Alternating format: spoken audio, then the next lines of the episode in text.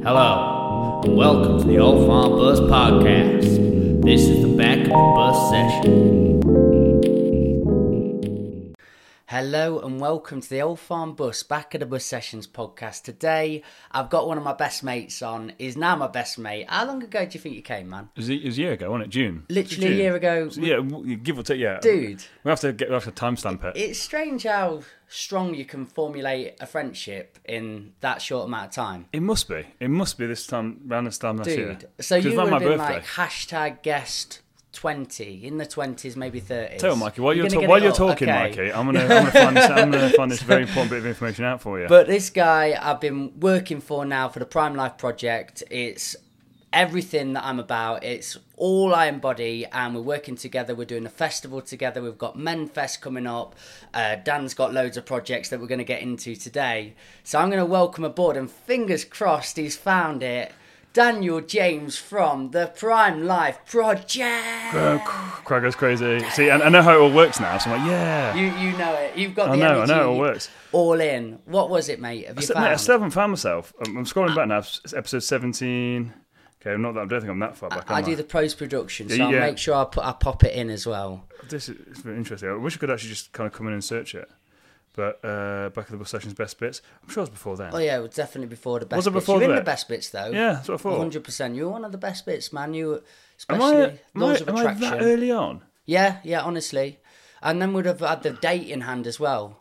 Oh man, I could have done all that just beforehand. but I say whatever's I come can't, I to can't, my I can't find it. I can't find Right, it. Don't, I'm don't know what it is. Yeah, we're going to the find it. twenties, and guys, make sure. Well, you'll be watching this on Spotify, but I will pop it up there as well, so you can go back and listen to that episode.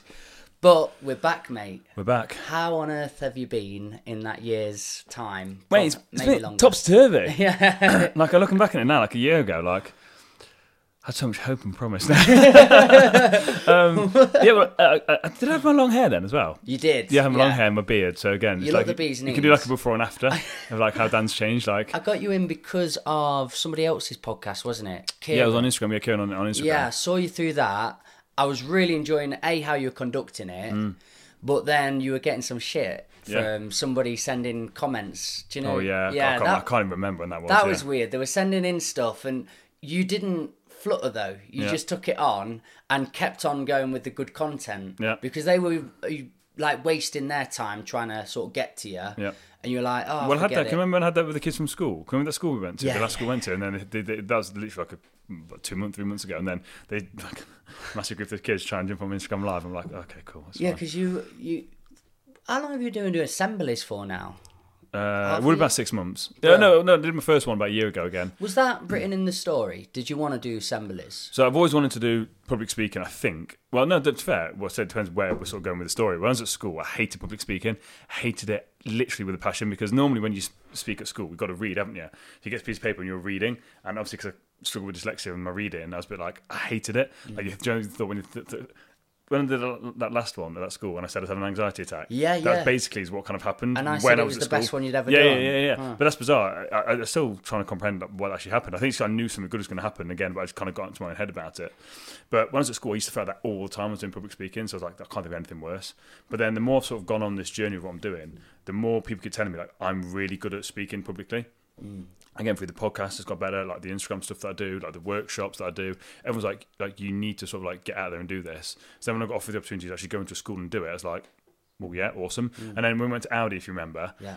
that was good. yeah, and then we got in the lift afterwards. And You went, mate, like how many times you, how how many of them have you done? I went, that's my first one, and you were like, are you joking? I was like, no, that's the first one I've done. But again, I completely blagged it to them and to, to you apparently that like I'd done loads of these and I hadn't. It was my first one. I'd done a corporate one, and Audi H headquarters is my, my main one, and I went in there and I kind of again smashed it. Mate, it. you really did smash it. and then you're like, is that your first one? Yeah. Mate, I, and I completely mean that from the soul of me. But why are you good at doing that then? Where do you think that's come from? There's Um, got to have been some preparation in that. I, I, I don't I, I- genuinely. I don't think there has been. It's because when I go and talk, I'm just speaking on a topic that I'm so passionate about. That helps. Yeah. So, like I said, I, I can talk about mental health non-stop. Talk, talk about any subject. I'm just going to go talk about it. Whereas before, when you were at school, you've got to do public speaking on a book. Mm. I hated reading. I hated books. Don't care. Like, but it's like football. So if you say, right, you've got to go up on stage and talk about fo- your favourite football team, Aston Villa. Yeah. Cool. I could talk about them. It's like you in poetry. Just go up on stage and talk about poetry. You can do it all day long. This is literally your podcast episode with Martin, isn't it? Yeah, so You know- yeah, yeah, yeah. So for me, it's like I, I, I, I love mental health, and I've got Mm. my, my thing is, is like, so I did the podcast and the public speaking. It's like I didn't want to do it, but I felt a calling to do it. It's like I've got information I know that can help people, so I have to share it. Mm. I have to. I've got an obligation. Well, I felt like this, this, this, this thing, about you have to share this information. You've got to the stage now where you've gone through. Well, got still technically now again with waves waves of going through stuff you've gone through this massive wave of stuff you've gone through the other side you've learned so much stuff you're now in a position to actually talk to people about it and they can get it because that's the thing for me i don't use big words i keep it very simple and basic. that's how i understand it so you get a lot of people i think when they try and talk about mental health mindset stuff they try and make it too sciencey Overcomplicate it. it's like no no no just talk to them on a level so i'm just going there as a normal bloke and make it very clear if you've seen i'm not perfect i still have bad days i just know myself Mm. and my whole point is to basically help those kids not waste 15 years of their life like I did. So that's it. I just talk. And I'm so comfortable and confident because I, I know my stuff. Like, if the presentation didn't work, I could still carry on talking. Yeah, Like, yeah. if the kids ask me a question, I know the answers. Like, it's not a problem to me. So when you feel that comfortable and confident, it's just as easy as me and you talking right now. Yeah. There's nothing to it. And you mentioned there about you can just open up about it now. Yeah. Was there a stage in life where you wouldn't open up at all then, or talk about? Were, were you quite trivial in your conversations before your depression, and then when after your depression happened? The depth in your mindset and the conversations you're having completely transformative. Uh, I'll say so. Yeah, I think before I saw my mental health, I, I, like I think I sort of alluded to it when I was last last on here. because of my modelling all the stuff I was doing, that was the shallow depth of my conversations. All I would talk about is my modelling. All I talk about is fitness, exercise. Like I didn't have any substance to me really, because I had no real. Va- I didn't really have any value to give. I did clearly on some level have some value to give, but I didn't know the value. So I just talk. Mm. I would just talk by talking about the stuff that I think thought people wanted to hear about. Mm. And again, it's like you, you attract on your vibrational frequency. So the only people I was talking to was on that vibrational frequency. Like I wouldn't have come into contact with you because you wouldn't have been giving me a second thought because of how I was talking, what I was talking about. Like, do you mean you? w- I just wouldn't have been on your radar. Yeah. The only way you come onto people's radars because you're on the same sort of frequency as them. So there's me as this low frequency being just talking absolute rubbish. That's just basically trying to get validation Yeah. talking to people that's also on a low frequency, trying to get validation. Do you know what I mean? It's like it, that's all it was. I was just in this little. The validation thing is really interesting then. Yeah. And that's because for this podcast, when I'm getting you back on, I wanted to go down the path of all the mental health that we've been working on. Well, you know me. You know me more than anybody. But so how- if, if you're gonna if you're gonna get stuff out of me, Mike, it's, if anyone's gonna get anything out of me, it's gonna be you. I- I- we, we, we touched on You know all my the, the, the younger Dan. We did we went there in the last episode, which I'll pop up in yeah, this. yeah.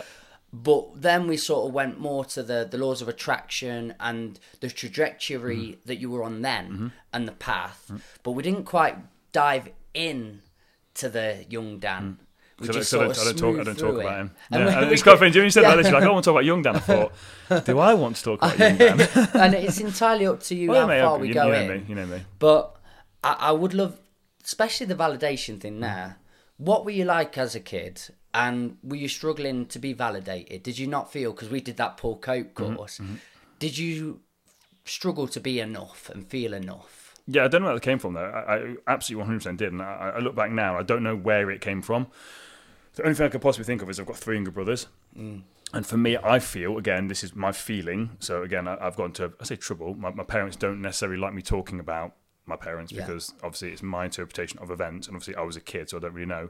But for me, it's almost seemed like um, because I was the eldest, like once they come along, I kind of got pushed down the pecking order because like I could fend for myself almost. If that makes sense. I'm quite an independent person, um, so for me, I think that validation thing is I just wanted to be enough. I think I wanted to be centre of attention because I had been centre of attention, Yeah. and then I wasn't centre of attention, and I didn't it. like that. So then it's just like I then was always trying to push boundaries, like do you mean? And that I think is where it, came from. Uh, and essentially, fundamentally, us as human beings, we don't actually know how powerful and amazing we are. So I look back through my entire time at school and stuff. I literally just wanted someone to tell me that I was good enough and I was okay. And still, even now, like it's still a problem that I still do have. Like just someone just be like. So my thing is, I've, I've had it before where I've really, really helped some people, and it's quite prominent in stuff that's happened recently. Where I've done so much to help people along, doing stuff because again, I'm a, I'm a giver. I like to give stuff. I don't really want anything back from that. I don't do it for anything. But all I'd like is just them to say like, I really appreciate that. That really means a lot Yeah. because then it makes me feel like ah okay, cool. Like I'm I'm I'm- seen, and what I've done's helped. Yeah. Does that make sense? Because my entire life, I felt like I was just. Uh, uh, uh, like I just felt like I just drifted through life. Yeah. So I was doing things for people to notice me. So even now, so I, I don't do things to be noticed, but I notice that when I do get hurt, it's because I've done something and then no one showed any appreciation for it. So, for example, a coach that I had, um, I'm not going to mention names or anything, I did so much stuff to help them in their career. Yeah. So coming to this environment, there was me and another coach at this specific gym. We were both males. She was a female, uh, and we were experienced personal trainers, very very good. And she came along, literally completely fresh, new, just qualified. And basically, I sat down with her for three hours.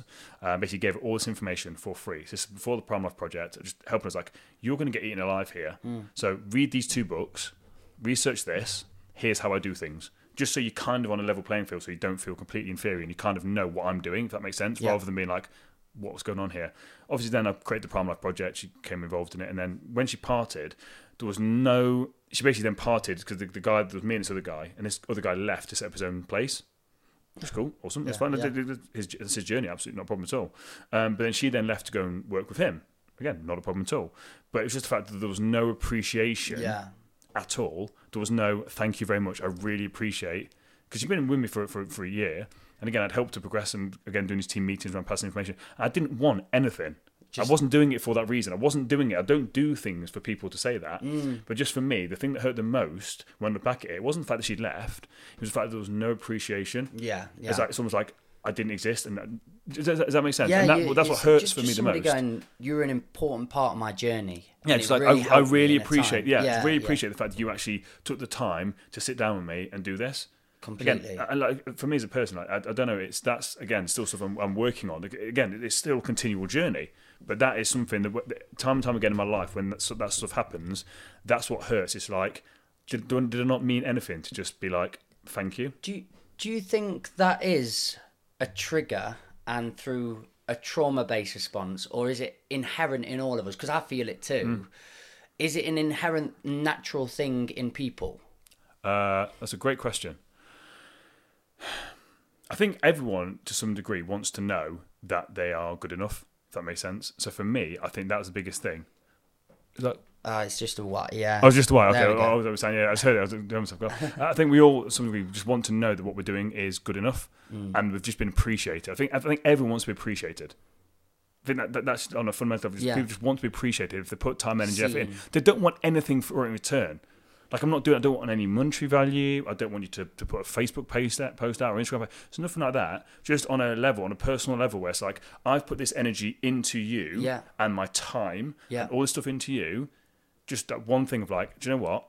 Thank you. Yeah. I, I- saw that. I felt that. I got that. Thank you. And that's it. Doesn't have to be. Doesn't have to be any more than a thank you. Because that one thing, if it's meant, and again, it comes from like a place of genuine sincerity. I think that's what most people want. Now, again, some people go through their life and they don't necessarily need or want that. But I feel for me, that's just a thing of where I'm at in my life. That is one thing that I'm trying to work on. To be like, some people don't have that awareness to understand how powerful that can be. Mm. Like I understand how powerful words can be. Yeah. Like, words are extremely powerful. So for me, like you, I think about this before. I can't remember if it was on my podcast or what, but you, you, your your words come from your thoughts. Mm. So you're thinking about something. Like the words you're using are what your subconscious is saying. So right now I'm talking about this. I had no idea we were going to talk about this. So mm. clearly in my subconscious, it feels attacked about this subject. Like it's a quick, quick, clearly quite a personal thing for me that on a subconscious level means something to me because you've not asked about this. You've opened, you've left a completely open question for me, and that's what I've decided to go down. So clearly, my subconscious is like, this is still an issue for you, Daniel. Ah, this is still a thing for you, really and you really don't like it when people do this. yeah But again, I had no awareness of that. My brain wasn't like, oh, which one do we want to talk about? Really it just started talking. Yeah. So my subconscious, clearly there, because again, of stuff that's happened recently as well, it's clearly very, very raw. It's clearly very, very raw. My subconscious wants to talk about it. Mm. So it's understanding the power of words. And just by actually saying thank you, yeah like I really appreciate that, that is powerful. Mm. Like your words, that, that's a big thing. That makes sense. And I think to add to it as well, we want purpose in our lives. Hmm. And I don't think there is a purpose to life. So we're trying to search and make meaning in life. And the jobs that we do, if you feel you're not getting any validation from it, any form of uh, a thank you, or uh, I put a piece of music out hmm. and, and no comment or anything, and you're just putting it out into the ether, it's kind of well, what was the point? Yeah. So it's back to that purposelessness then. Yeah. So I think that could be an element of it too. Mm. Is if I'm putting all this energy and time and expenditure into this thing that I love and I feel it is doing for people, Mm-hmm. and it's not being recognised, it's taking away my purpose that I'm putting into it. I think it's also situational. So, for example, the podcast, I don't do it for people to say thank you. Yeah. Yeah. So I think I think it's completely situational. That's really interesting. because too. for me, it's like like I don't go through everyday life doing things for people to be like, oh, thank you. Yeah, I Do you know feel a similar way, So, so it's, actually, yeah. just about specific things and I think specific circumstances, and situations. This one again, it's stuff that I'm working through now to f- figure it out. So for the podcast, I don't want all my listeners to be like, oh, thank you. Every episode, I don't I don't need or want. Mm. But it it. does I don't do it nice, for that. Yeah, it feels that- amazing. That extra one. it feels absolutely Yeah. amazing when, when you receive it. It feels absolutely incredible. But I don't do it for that reason. No, you're But right. whereas before, when, right. when we're talking about the original question, the thing for me was I was an empty person trying to get validation because I didn't know that I was good enough. Yeah. I didn't know I was good enough. So I was trying to get people to say like, "Oh, you're really attractive. Oh, I love that you're a model. Oh, you have six pack. Oh, you train in the gym. Oh, you're so dedicated. Oh, you're so this." And it's like, "Yeah, I Mm, am. Yes, yes. Keep telling me I'm all these things." That's what I needed it for. Whereas now it's not that. It's just like a just thank you. Yeah. Like if in certain situations it's like I feel like it's kind of warranted. Does Yeah. that, does that make sense? Yeah, and, and going to the timeline of you then. Yeah. We we sort of gone to literally the family side Yeah. where the potential could have started. And a really important time in our lives is school. That's Yeah. where we formulate ourselves. What was that experience like? And did that sort of breed another element of that wanting validation, wanting to be liked? Yeah, so school, um, yeah, school for me. So uh, I'm dyslexic. Um, so for me, growing up, I, I really struggled to read, and I basically had to wear these glasses, these tinted glasses, to help me read. Um, so I got really badly bullied for that because, like I said, I couldn't read properly, and I also had really bad skin. So I had really bad like acne, against shiny forehead. So I still get that now. So people, What were the glasses like? So oh, literally just normal glasses. because I'm it- dyslexic, Yeah. but I've never been given yeah, do you know? cool glasses. Yeah, yeah, yeah. So I'd basically, um, when I got diagnosed with it, they basically gave me like a sheet of paper. Yeah, I had that. Yes, I had that. Yes, then basically they could turn that into glasses. Oh, dude, Yeah, so basically, rather so than, so simple. basically, rather than walk around this sheet paper, you basically just had tinted glasses. So 'cause Cool. all it is is the, it's the color. So it's not the sheet paper. Yeah. So mine was green. So basically, all it did was just get normal sunglasses, but instead of it being a, the black color or whatever it is, they just made it green. So Ah. then it filters everything in this green color. Like you see, like the the night vision glasses where the blue light blockers that are orange. Mm. Mine was just basically like that, but green. Any, uh, what does that do? The color in for dyslexic? Because mine was red, Yeah. but actually reflecting back on it, I don't know what the color does for Uh. I, I'm not sure. I think something to do with focusing, focusing the mind and the brain, the eyes. Right, obviously, it's like it's the brain that's struggling to process. it. I think maybe something to do with the color helps you focus. Interesting. I think. So Um, you've got spots and green glasses Yeah, on, uh, yeah. Like, honestly, it's tragic. Um, dude. I want to give you a cuddle. yeah, now. but, but, but this thing, and uh, again, I didn't really fit in with many crowds because again, I was a very good footballer, so I had the cool kids that like liked me because I was a really good goalkeeper and played for quite a few football teams. So I had that, but I also like Warhammer, I like rock music, I liked skateboarding. So I didn't really know where I sort of belonged. So again, walking around school, like I just didn't really belong. I didn't feel like I fit in. So I was the guy at break time that would walk around by himself. That was kind of me. And again, looking back at it, I was just very much in my own head. Mm. I literally spent so much time in my own head, and I had no understanding that I was in my own head, if that makes sense. So it, over time, I look at the depressive tendencies that kicked in and look at how it ended up in adulthood. I clearly have been planting those seeds when I was a kid, if that makes sense. How so? What? Because obviously, if I'm walking around at school and Yeah. I'm by myself, probably thinking I'm a bit of a loser, I'm a weirdo. And again, looking at girls, so again, from a young age, do girls like me? Again, how I dressed, my hair, everything was just like, oh, girls looking at me, do girls like me? Ah. Like, do you mean, well, I really like her, but she's, oh, no, she won't like me. Like, why would she like me? Was the emphasis on girls though as well? Because other people in your vicinity, it, to get a good girl was to gain status. So was that another factor of Uh, I- I why? know- I- 'cause girls? I think again, it was just validation. yeah, yeah. I just wanted yeah. someone to like me. Yeah. Like, because obviously you see these cool kids at school and they've got like three or four girls that are after them. I'd be like, oh, I'd love it if someone was after me. Like, Mm. Yeah, I'd, I'd love it if someone actually liked me like that. And that's things like, because again, it's like that whole motherly love thing, isn't it? And obviously, if you're not trying to get motherly love from a Mm. No, I know girl at exactly school, but it's just you're like saying. it's just from the opposite the sex. feminine. Mm. Yeah, the, the feminine, exactly. 100%, like the that feminine energy. Uh, because again, the more I've gone through my life, and this can sound really bizarre for people that know me, like because of how I, I am, I actually do have a very feminine side to me as well. Yeah. Like I've got a very Oh, like, masculine side. Yeah, I've got, I've got a masculine side. I've also got a very feminine side as well. But for me, it's just like I didn't really know how to express that. And it's only really recently when let's say that let's genuinely be honest about it. It's probably since the podcast two, two, let's say three years ago that I've only actually really started to embrace that feminine side of me, that feminine energy, and actually being comfortable just being me rather than try, constantly trying to be macho, macho, macho, macho, macho. which I've never really tried to be anyway. But you just try and fit in, don't you? Yeah. So it's only for me the last few years where I've realised, like all this time throughout my childhood, I was just so in my own head. Hmm. I was so in my own head, and it wouldn't have been a nice place to be because again, you've got no concept of controlling your thoughts. Yeah. So all it take was for someone to say something to me, and I would have just sat there and I'd have ruminated on it. Yeah, I'd, have, I'd, yeah, I'd taken on as gospel without questioning it. It'd gone straight in, Mm. Yeah. and I'd sat there and ruminated on it. And let's say someone said, for example, when, when I talk about, uh, I used to think I had a really big nose, I used to think I had a massive forehead, but all these things are stuff that people had said to me, and it's literally only when I really thought about it, and I've had girlfriends be like, "Your nose is fine, your forehead's fine. Like, Yeah. what the hell are you going on about?" And then you realise, like, okay, that's clearly rubbish then, and you disregard it. But all this other stuff I, I didn't realise. Like there's all this other stuff where people send stuff to you, and you just a bit like you take it as gospel, and you're walking around in your own head thinking that if a girl looks at you, they must be thinking, "Oh, she's got a big nose," mm. or if someone laughs at you, if someone doesn't like you, "Oh, it's because you've got a big nose," or it's because you dress like this, or it's because you like this, and then you're basically creating your existence on all these other people's parameters, mm. and then you're taking it on. Then you cre- you're living in this world essentially where you're constantly judging and critiquing everything that you're doing to try and fit into other people's view of the world, rather than what I really needed to do at that time was just be like, what do I actually want? Yeah, yeah. What do I want? What do I want to do? Like, do you know what I mean? I, I didn't have that. My my whole thing was, what what do the people around me need me to be and want me to be? And how can I be that? And that's basically all it was. Yeah. That's literally all it was. And again, I wasn't very academic anyway, so I actually struggled to be in school. I found it very, very challenging.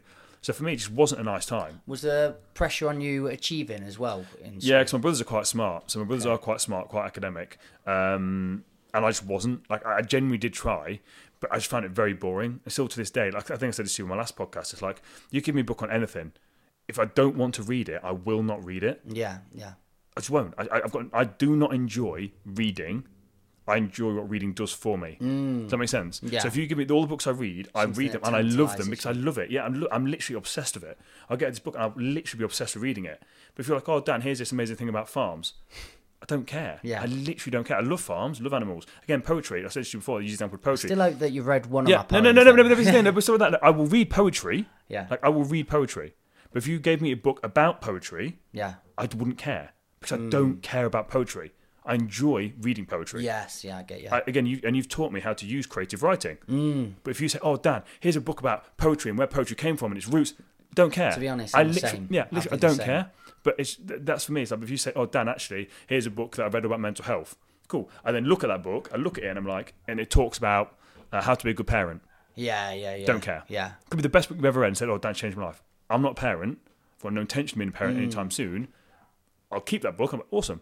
And I've got loads of them. Maybe you've done this. Uh, people when they recommend books on Instagram Yeah, and stuff. yeah. I screenshot them, and every now and again I go back and look because I'm like, this isn't relevant to me right now, but it might be at some point. So if you gave me that book, I'm like, oh, Dan, I bought you this book. I'm like, okay, cool. not going to read it, but I'll put that over there. Hmm. Then if I then do become a parent, that'll be one of the first books I go to Hmm. because then instantly I'll want to know about it, and because my life shifts, I'll then be looking at everything to become a better parent. Does that make sense? Yeah. So for me, Always I will only for the yeah, change. I will only read what I want to read because it's what my my brain needs and my subconscious Yeah, what, I- what I- makes my soul happy essentially. I, I judge myself and base myself on other people's standards when they're all hmm. reading the same books as each other and they're hmm. sharing them together. And I'm like, but it doesn't feed my soul. But I try to force myself hmm. into it and thus putting myself off reading a lot of the time. but then but then you can't. But this thing you can't. If everyone's reading the same book, Yeah.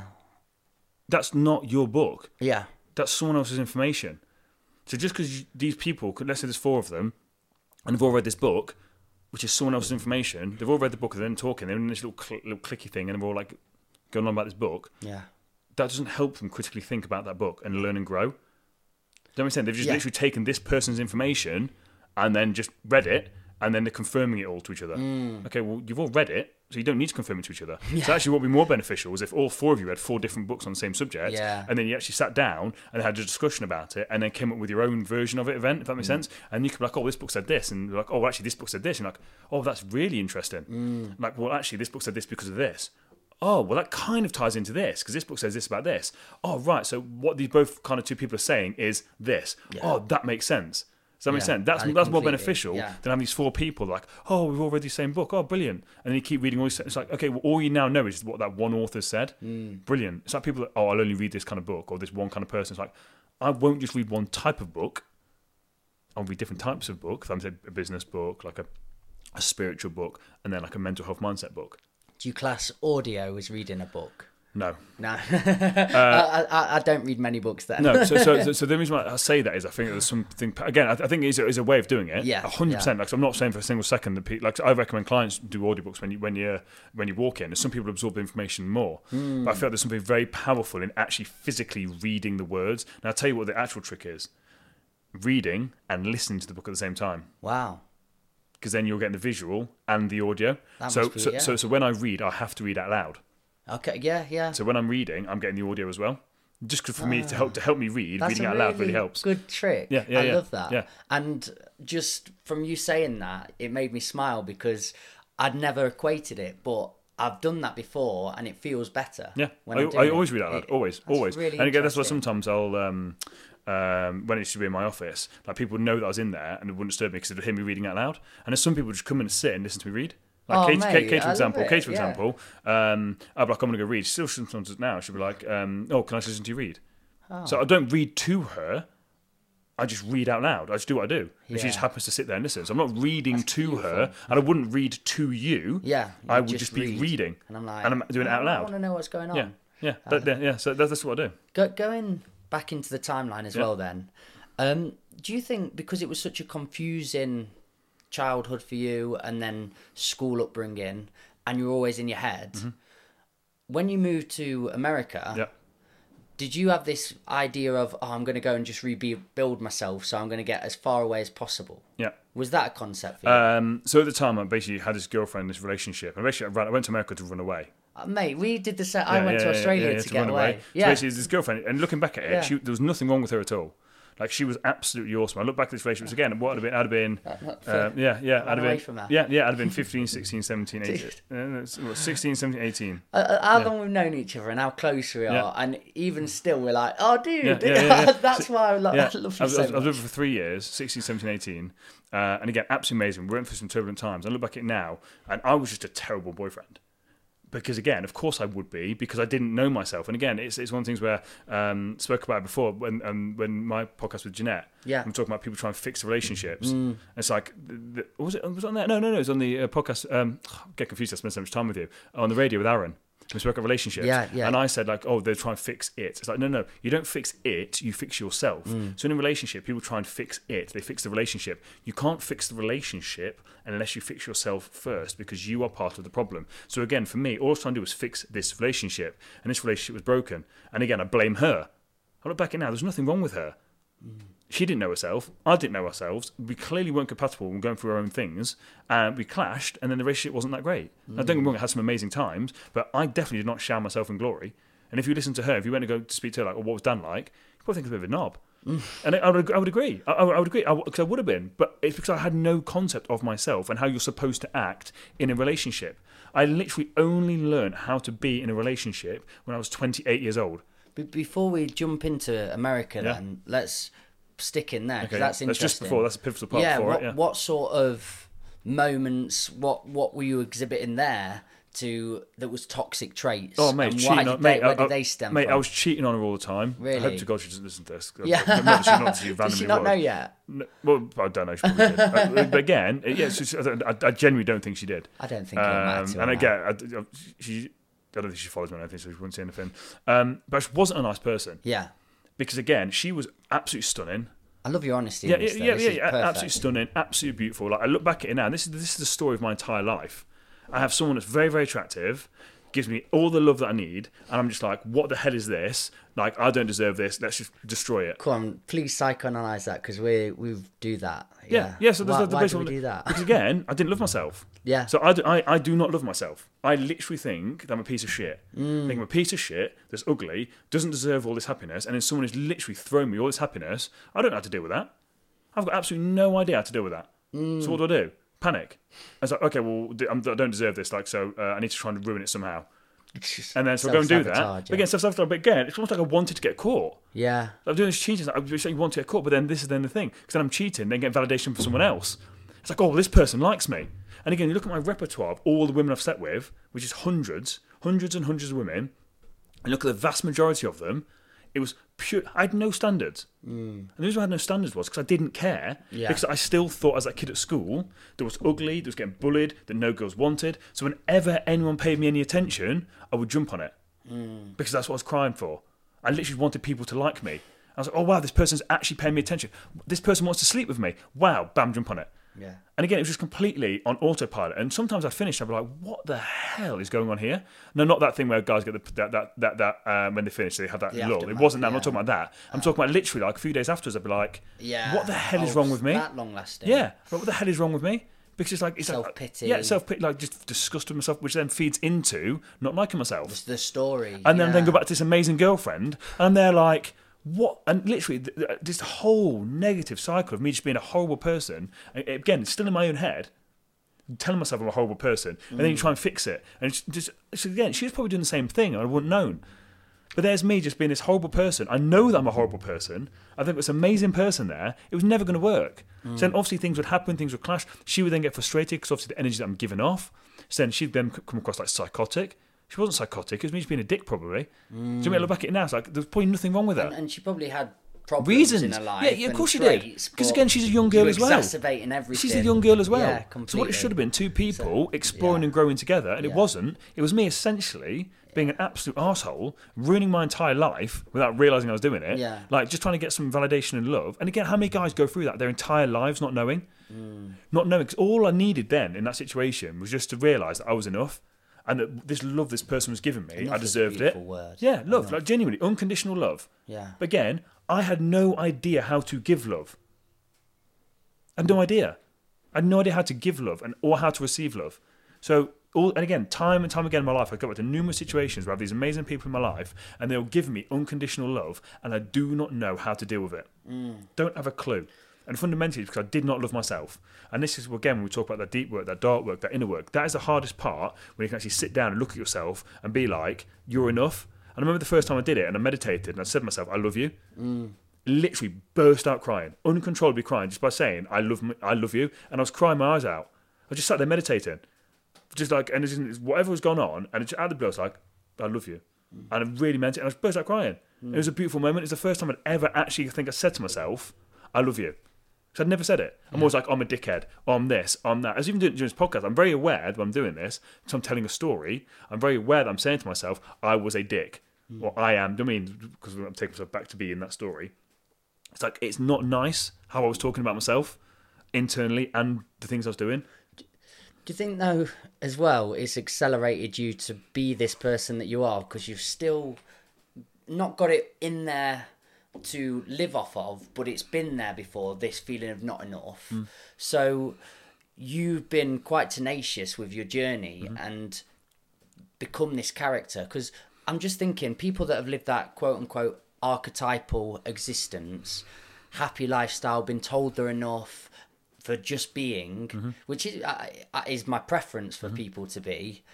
But then they don't have this thirst to create an empire or do crazy things with their life. It really does feel my favorite people that I've ever met in my journey have broken backgrounds. Mm. And I'm not telling parents to go and break your children mm. and, and give them broken backgrounds, but it is this balance factor of going through hardship in your life, feeling not enough, mm-hmm. But you've built this thing from it. Does that make sense? I don't necessarily think I think I think it work both ways as well because you've got Mm. people that have had that archetypal life that you mentioned there that have been told it, and they're they're even more broken sometimes than the Mm. people that haven't done anything because the po- people there they're so broken because they're living in this fancy world. They Mm. don't know reality and they can't do anything wrong. That's not reality. And they don't know themselves at all. So basically, the whole journey from both sides of the spectrum is both people trying to find themselves. Mm. So you've got one side that basically know that, they basically they, they, they, their entire life convince themselves that they are no good, and they've got to bring themselves up to a level of Yeah, neutrality. yeah, yeah. And you've got the other side that think they're God's gift and they just don't live on this planet, think they're entitled and can do no wrong, and they then need to be I, and I, get to a spo- I suppose that because enough is the neutral for Yeah, me. neutral. Being told Everyone's enough. but that I think where we've gone there is like people that have been told they're absolutely the yeah, golden yeah, one, yeah, yeah, yeah. and that's the danger. Yeah. But I'm thinking of those that have been kept Just on a neutral, yeah. I, I wonder how they bear in life in ter- in terms of creating great things and doing certain Well, if they've been told that if they've been told that they're enough, Yeah. then they should already understand it because they'll know themselves a bit more. If that makes sense. Yeah. Because I'm assuming that people that are feeling that way, again, I would assume, I don't know, um, they have a lot more self awareness. Yeah, yeah, So that's that's, essentially all it is. You're trying to bring self awareness, that neutrality of like being enough. You need that self awareness to know that you're enough. Well, I've, I've got myself that I feel has gone from this level from the bottom. Um, I've know people that have been the golden children Mm-hmm. and turned out as knobheads, and you've got to try and bring down. But I do have examples of friends that I meet the family. I know them on such a soul Mm-hmm. level that have lived in that nice state, mm-hmm. and you you know just witnessing how they operate. I'm thinking of my mate Jagger here, mm-hmm. but he is so content mm-hmm. in all aspects of his life, and I get quite a bit of envy towards it sometimes because I'm like, you you don't mind leaving a party early, you don't mind. Uh, just going home, being on your own space, and uh, having a job that ticks you over. Do you know what I mean? Because he ne- he understands that he's enough. Yeah, yeah. So he understands yeah. that he's enough. So It- he's been brought up in that you are enough. I think it's be- this is the area wanting Yeah. people to get to. Yeah, you, forms, you are enough. Yeah, You are enough. You know your self worth. He's just had a faster track to get Yeah, fast there. track there because again, if your Mm. parents are bringing you up saying that you're enough, no matter what goes on, like you do what makes you happy, as long as it's ethical, it's in control. Like what makes your heart happy? What makes your heart happy? Is it an ethical thing to do? Like, is it what you really want to do? If the answer is yes, then cool. Yeah. That then means that in adult life, if you don't want to do something, you won't do it, but you'll say no, thank you. You'll be polite. You'll be, but you're aware of what do I want? What do I need? Mm. That makes sense, and that's Yeah, basically the biggest thing. Like most of us don't like, on the other, uh, Yeah. So I generally don't believe you have to be broken, have gone through some bad stuff to basically be on this journey. I think it helps because it gives you no choice. Like if you if you hit rock bottom, you've got nowhere else to go. You've got one or two ways. You either leave this planet or you do something about it. Mm. And I, I don't think leaving the planet's an acceptable thing. Like, I, when I say it's an acceptable, thing, that's not judging anybody that's done that. What I'm saying is, like, with what's going on nowadays, like, I don't want that to be a thing. Mm. Yeah. I don't want people to ever feel that's the only option. Like, I, there's always another way. So for me, it's not acceptable in the fact of people do that because they don't feel like there's another option. Yeah. So that's what I mean by I say it's not acceptable. It's not acceptable because there is always another way. And I know that in that in that situation, headspace, I fully understand where people go. I think that my favourite word, that nuanced of the Mm. conversation, but it is just those phenomenal things and those performers and you doing what you do and wanting to help so many people. It, I think you've said it before. It's those people that have been to those dark Mm-hmm. elements of life and what it's got to give. And we don't want everyone to have gone through there. To build a community, Mm. you've got to have people that feel they're enough and Mm-hmm. feel they're just great being the the the substandard Mm-hmm. part of what holds a community together. But those people that have risen from the ashes, kind of thing, we need them to have been through that Mm-hmm. Yep. and and create those huge pivotal things in society. Does that make Yeah, sense? yeah, yeah, yeah, yeah. I think it's important that people know yes your journey's been hard and yes you've got to work a little bit harder for it but that's going to make you access later in life access you're going to create great things from it Life happens for us, not to us. yeah So just understand that all that stuff, that if it is a bad stuff, it's because it's what you need. yeah So if in your life you have suffered this hardship, it's because it's what you need to catapult you forward. Mm. Some people need that in their life to catapult them to greatness. Other people don't need that. yeah So I fully believe that like life happens for us. Like and again for me, like all that stuff happened for me. Like he was teaching me valuable lessons to catapult me to where I am now. Where like your mate Jagger, for example, probably didn't need that. Mm. Like life didn't need to give him that to get to where he was going to. That's what I'm thinking, just for myself, is if I'd have been told on this farm, you're enough, you were fine, you're great doing what you do, I'd have probably, and this is a fine existence and story too, I would have just potted on the farm, become my dad, worked in the catteries, and lived that thing. Mm-hmm. But because I've had to strive to prove myself and show my validation and find validation, mm-hmm. Then that's why we're sitting on these buses. That's why I've been on stages and done all those things. But you might have actually, by doing that, discovered your creative flow. Yeah. So actually, you might have, because again, you've been in this existence, you might have then started singing yeah, or yeah, writing poetry. yeah, So again, it's one of the things where it, it, it's interesting. Like, how, like if that's You- what you were meant to be as a person, Yeah. you'd have found a way for it to happen. yeah, Do you yeah. I mean? Like, it- like if the universe has told you, right? You need this kicking out of you. Like this, like it needs to come out of you. Mm. So you've got to go for this stuff. For then it's come out and flourish. For you to then go for your your mission. Whereas if you're just working on the farm, what's to say that again you couldn't have been writing poetry and doing that then? It's just a different thing. I've enjoyed, I've enjoyed this part of the conversation. It's very interesting, and it isn't sort of clear cut, is it? No, no, not at all. Yeah, you- really you never know. Interesting philosophy to sort of uh, ponder Yeah, and yeah. explore down. But let's go into America then, Yeah. because what were you like as a character here? Well, How old were you and what you were doing? Uh, I was in America when I was uh, 18, 19, 20. No, 19, 20, 21, uh, 22 when I was there. Uh, and what was like as a character? So I went over there thinking that I was going to be the best goalkeeper in the world because Americans can't play football. Uh, and basically, I was very much built up in my head that I was going to go there. It's going to be amazing. It's an amazing thing. And it really wasn't. Like the Americans are actually a lot better at football than we think. We give them credit for. They're actually Americans really, yeah, they're football. really, really good. And they will, they will win in a World Cup, I believe, before England do. really? Yeah. Like, Wow. Yeah, because they've got, the thing is, they've got the pool. The problem is they don't have, they don't have the history. What, what star players have they got at the minute? Is Uh, it I Donovan I or might have got a clue. I don't think he's still Yeah. playing anymore. But you got, so you got to think with Americans. The thing with Americans is they don't have the culture or desire to play football like we do. They don't have the, the cultural history of it. Like they're not brought up playing soccer. Yeah. Like it's American football. So we've got to think in America, throughout the, the schooling system, they basically play five or six different sports. Whereas in this country, you either play cricket, Mm. Yeah. you play rugby, you play football. But over there, in the winter, they play basketball. Then they'll play American football. Then there'll be 100 meter sprinters. Then there'll be shot putters. And it's like, what? Like they're literal Mm. athletes. So if, if you get at someone that's like that, that's an all rounded well athlete, that can run, jump, do this sort of stuff, and basically built like a monster. Yeah, they are. And then they actually understand. They, then they've grown up in a footballing environment, and if they and they start to play football and enjoy it, and they built up. You then have the perfect thing. The, the problem is that they, they they don't have that history. They're a little bit behind. But like These complete specimens. yeah, they are because Yeah. again, the facilities that American schools have compared to the English schools are ridiculous, absolutely ridiculous. So again, that's so I basically went there and basically was really, really humbled, and then got really heavily into drinking. So again, for me to deal with what was going on, the fact that I was there and I was basically a failure. I went there to play football, and I was not playing football. I just drank. Really? I just drank, smoked loads of weed. Did you? I didn't know that about you. I, I- I- I- I literally do not talk about my time in America at all. Wow. Not many people know. What we're going to talk about, if we're talking about America, like I, the, the time in America, I do not talk about it because it was such a hard topic for me to talk about. I basically essentially forgot it even existed. Because again, I had girl problems in America that was very, very prominent. Like again, just recurring themes of my life happened when I was in America. So then guess what? I then came back afterwards. So I ran away, I ran to America to get away from a problem, and then I came back from America because I was a bit like, well, the university messed messed up my visa application uh, after the four years, so I kind of had to sort of come back. You there for four years? Four years, yeah, yeah, Wow, that is a big part of your life then. yeah, yeah. And was it turbulent? Yeah. Um, so that's the first year. Um, so uh, I, I, my, my roommate was a guy called Rafa, Rafael Machado, so he was Brazilian. So again, so there's me going to America. Never even been to America on holiday. Never been to America in my life. Um, and then I basically got put with this Brazilian. So I didn't even realise that Brazilians spoke Portuguese. I thought Brazilians spoke Brazilian. Yeah. It's like, okay, oh, there's no such language as Brazilian. Okay, it's Portuguese. Okay, fine. This guy couldn't speak any English. Oh, So I'm then stuck there in this room with this guy who's never also been to America. He's from Brazil. So imagine the cultural shock for him. Yeah. He can't speak English. What did you say? Like no English, no English. We, we literally, then, Yeah. literally, then I then start to teach him English. Oh, nice. Yeah, yeah. So literally, we're still best mates now. Like, we're still really, really good friends. Honestly, so there's him, the guy called Nick DeBacker, who was a, a Belgian kid. Uh, so a, when I first went there, there's only a few foreign kids. So there's one other English kid that'd been there the year before me. Then there was me, uh, him, and this uh, Belgian kid. So we were, and two Ecuadorians.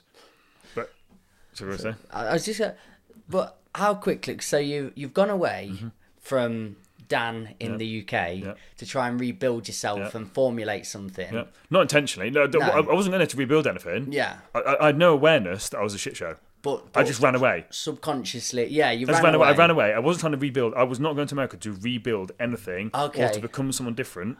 I just thought I was okay. Yeah. I just needed to get out of the situation and move me to another country. Okay, I get you. Do you know what I mean? I didn't go there to be like, oh, when I run away, life will be. It's like, no, I. Ha- okay, so how quickly Mm-hmm. did you realise?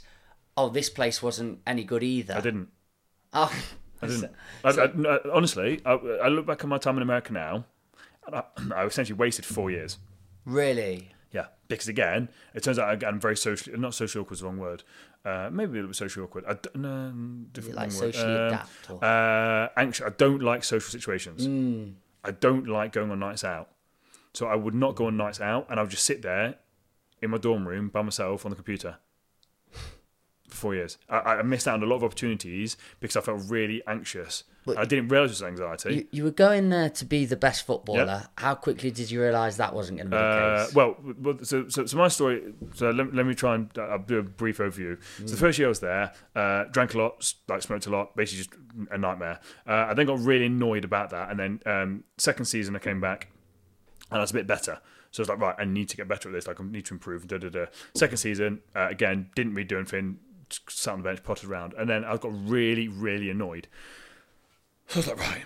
So I then went uh, away after the second year I've been there, uh, came back. So every summer I came back home, um, and I thought, right, I'm going to absolutely hammer this because essentially what I've done is I got myself so fat in America as well. So I gained two stone, um, to got myself to 210 pounds, which is kind of roughly the size I am now. No, bigger than I am now, but I was fat, not muscly fat, yeah. and I give myself asthma because that's how unhealthy I was. So I came back. This uh, I'm getting confused here with the timings. It was uh, one second. Yeah, so the second year I then came back, but I'd lost all the weight. So in that summer, I basically focused. I'm going to come back and get myself in shape. So I did. Came back, got myself in shape. Uh, didn't really focus too much on football uh, when I came back to this country. Just, anyway, thought I'll get better next year. I was a bit unlucky. I thought I was just fat and did acclimatizing. Came back second second year again, didn't play. So two years I didn't play because in America it was on seniority. So the goalkeeper that was ahead of me was a year older than me. So he was always going to be Mm. the starting goalkeeper unless I was something special because they go on seniority. That's how it works. Unless Yeah. you're something special, the senior player always plays. That's how it works. Unless you're something exceptional, and I wasn't. It's a goalkeeper. It's one position. So he was. I was nothing special compared to him. So he plays. Then after the second season, I was really pissed off because I was like, right, I hate sitting on the bench. This is like crippling me. So then I basically came back and played for. This is when I played for. Um, who's it this season? Uh, Rugby Town uh, and some other teams. And I hired a goalkeeping coach. Nice. So basically, I was having a goalkeeping coach three times a week and playing at a very good semi-pro standard in this country. Like, Okay. really, really good.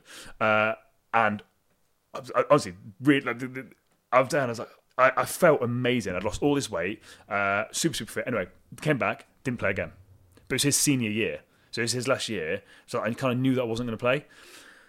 So now I look back at myself as a person. I was very, very. I would have been very depressed at this these three years because football was a big part of my life. So it really would have bothered me. Yeah. I'm skipping over massive parts of the story. Then I knew that when I left for summer that year, the, the, the coach and manager said to me, "You're going to be captain when you come back," kind of thing.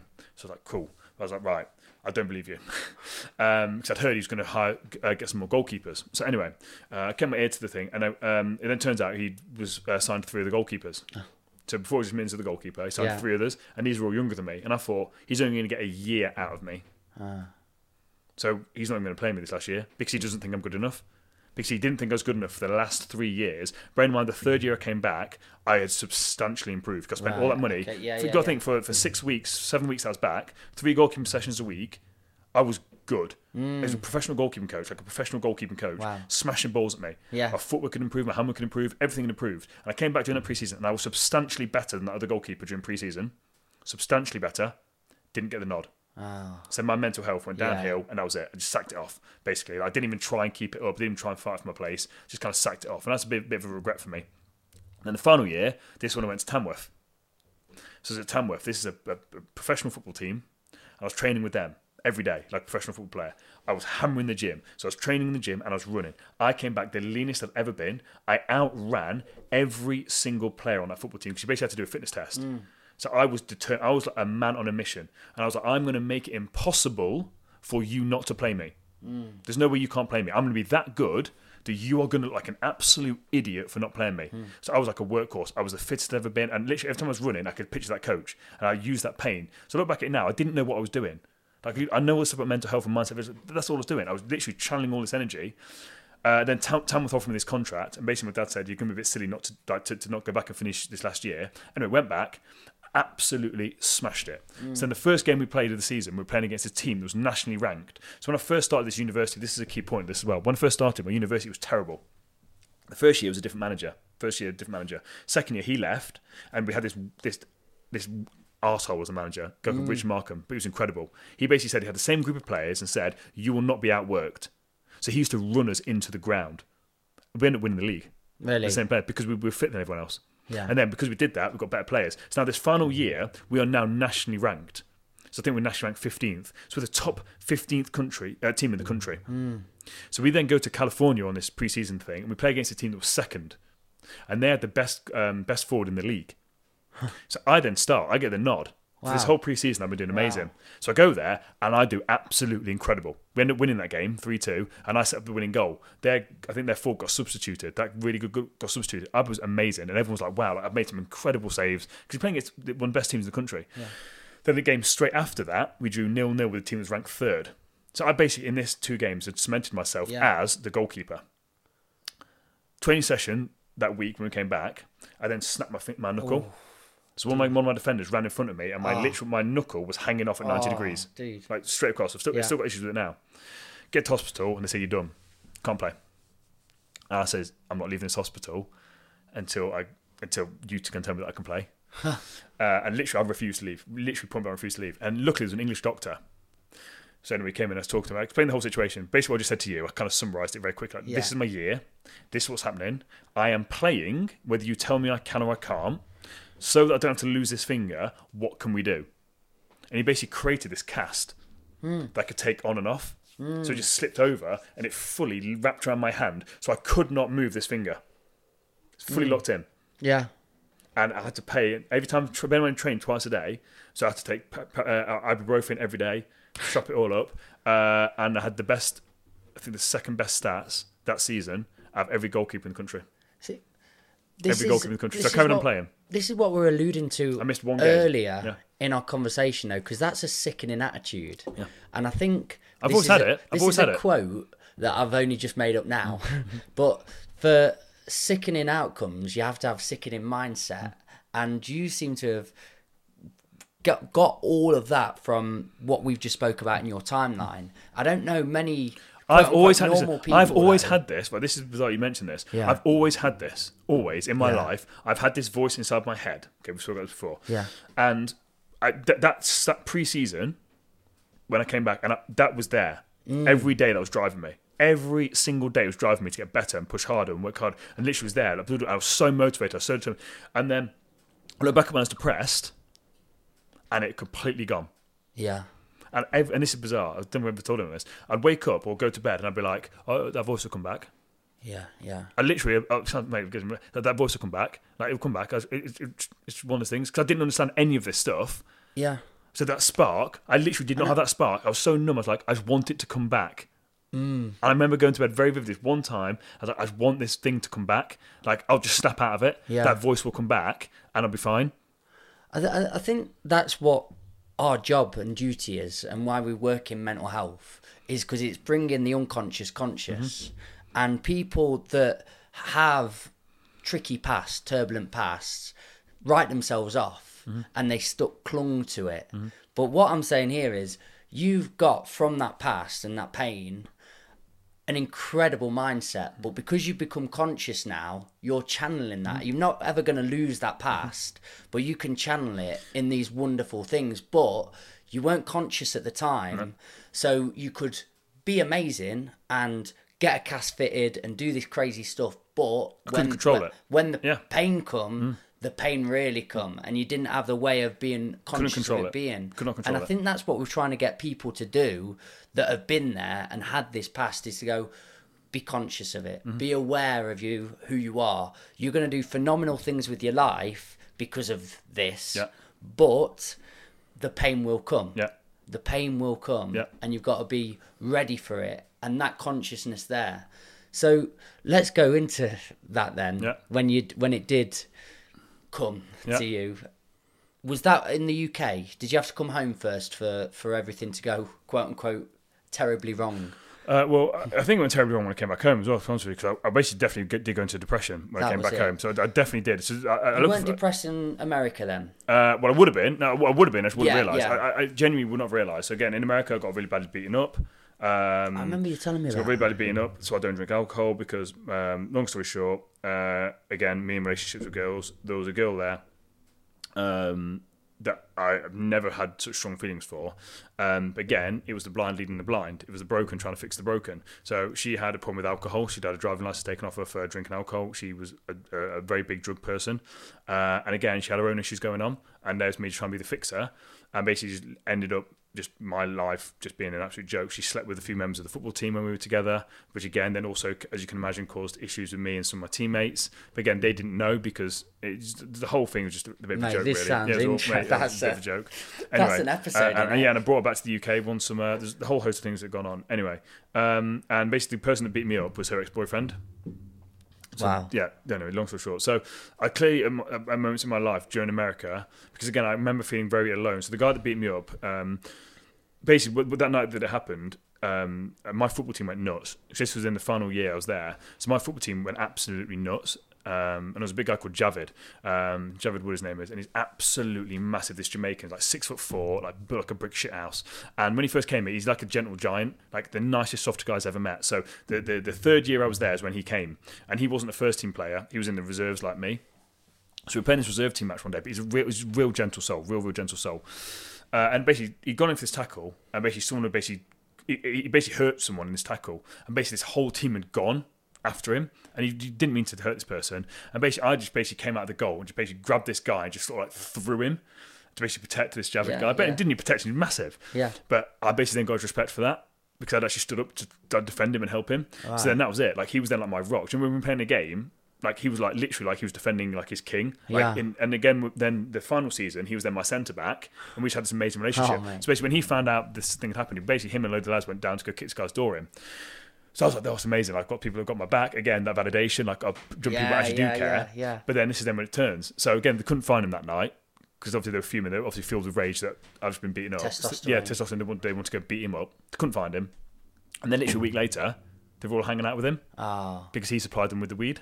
Oh, So I was just a bit like, ah, okay, so you don't really care that much then. Because obviously that's still like, although uh, the, the, the, physical wounds had healed, the emotional side of Lot that had happened. been And yeah, 100%. lost. So in my head, I'm like, if someone's done that to my mate, I don't care what you're providing. I'm not now hanging out with you. You- You've just literally done that to my mate. So in Where my head, I'm your like, standards lie? Do exactly. so now, now in lie? my head, I'm like, oh, so these are the same guys that slept with my, my girlfriend. Oh, these are the same guys. Not not all of them. I- just, yeah, just I an example yeah. of like, and that's when that so that last. I, don't, I, I honestly can't even talk about this. I'm not supposed to. So, so that, that last year I was in America, I really went into my shell a bit because I just didn't want to socialise with anyone. I was just completely by myself. So then I was then still with this girl at this time. And basically, we broke up at the airport. It was one literally one of the things where uh, the last time night I was in America, we got a hotel, spent the last night together, and then that was it. Mm. Yeah, really sad. Anyway, um, yeah, that that so again, I, t- I thought that was love. It wasn't love. So that, that relationship really hurt me because I literally gave everything to that relationship, and it still hurts now when I think about it. Anyway, um, and then I then came back and I was like, well, now what? So literally, I then sat and played on Xbox for six months, really? and I would not open the curtains in my room. I'd just wake up, I'd go to the gym, come back and play an Xbox, and that would be it. And my mum would be like, "Are you okay?" But yeah, I'm fine. I wasn't fine. I literally was cle very clearly depressed. I had no idea that I was depressed. I literally played an Xbox, didn't do anything, didn't socialise, didn't really see anyone. And then my mum basically was like, "You've got to get yourself a job. I'm kicking you out." Really? So I'd already before I went to America, I'd qualified as a PT. I only qualified as a PT to basically stay at college for another year. Didn't want to be a personal trainer. Didn't really care that much about it. I was like, oh, I like fitness. Get this qualification. Didn't do anything really with it when I was in America. Although I did some stuff like uh, I worked for a gym in America. but it wasn't anything like I do now. And I thought, oh right, okay, I'll become a fitness coach at Virgin Active. And that's basically how I kind of fell into the fitness industry in this country because like, okay, I suppose I can do this. And that was it. I had no desire to do it. I just basically had no choice, and I just saw this thing. I, was like, I okay, love let's go it, do this, mate. yeah, I'm- so literally, I I'm- had no intention of doing it. But again, I had no idea that I was depressed. I had no idea I was depressed. I, did, I just was thought I was just feeling sad, but it wasn't sadness. I literally did not open the curtains. I was just not okay. Reflecting back to it all, and you love the journey that you're on now. Yeah. But would it have been your first point of call being in a gym or anything? I know you just did something, but do you think you've followed a path that makes sense to you? I look back now, like what would I have done if I wasn't? Yeah. Like, like, let's just be like, oh, I- if I wasn't this, I'd have been a builder. Like, like you said, oh, I'd been on the farm. Yeah. Like it, it'd been a natural thing for you to just be on the farm, be a farmer. Kind mate, I have absolutely no idea. Yeah. So I wasn't academic. Yeah. I'm not good at DIY. I, I, I did literally like I, I do not know what I would have done. I had a business degree, never run a business, had no intention to be in business. Now I'm an entrepreneur and I But the really love the business. football, wasn't it? Yeah, plan was football. The plan was just football. But then I fell out of love with football. Yeah. So I completely fell in love with football, probably because it also happened in America. Yeah. So then what? Like, Wow. now, now am I? It's like I, I literally had nothing else to go do or bring in my life. I was like, that was the problem. It's kind of lucky that your mum did that, Oh, you, 100%. Oh, isn't it? 100%. Yeah.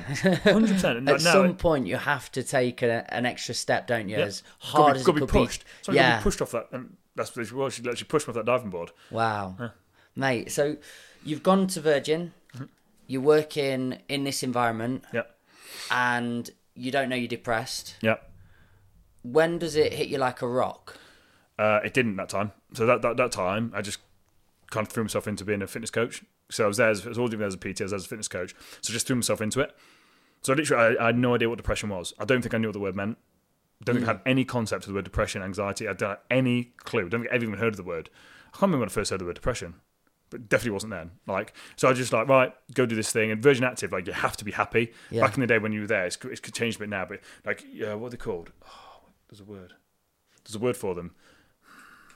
There's a word. Anyway, there's, there's a word. It's going to trigger me. Optimus? No, no, no, no. They, they called you something. There's a- Oh. like, like, like you get like, oh,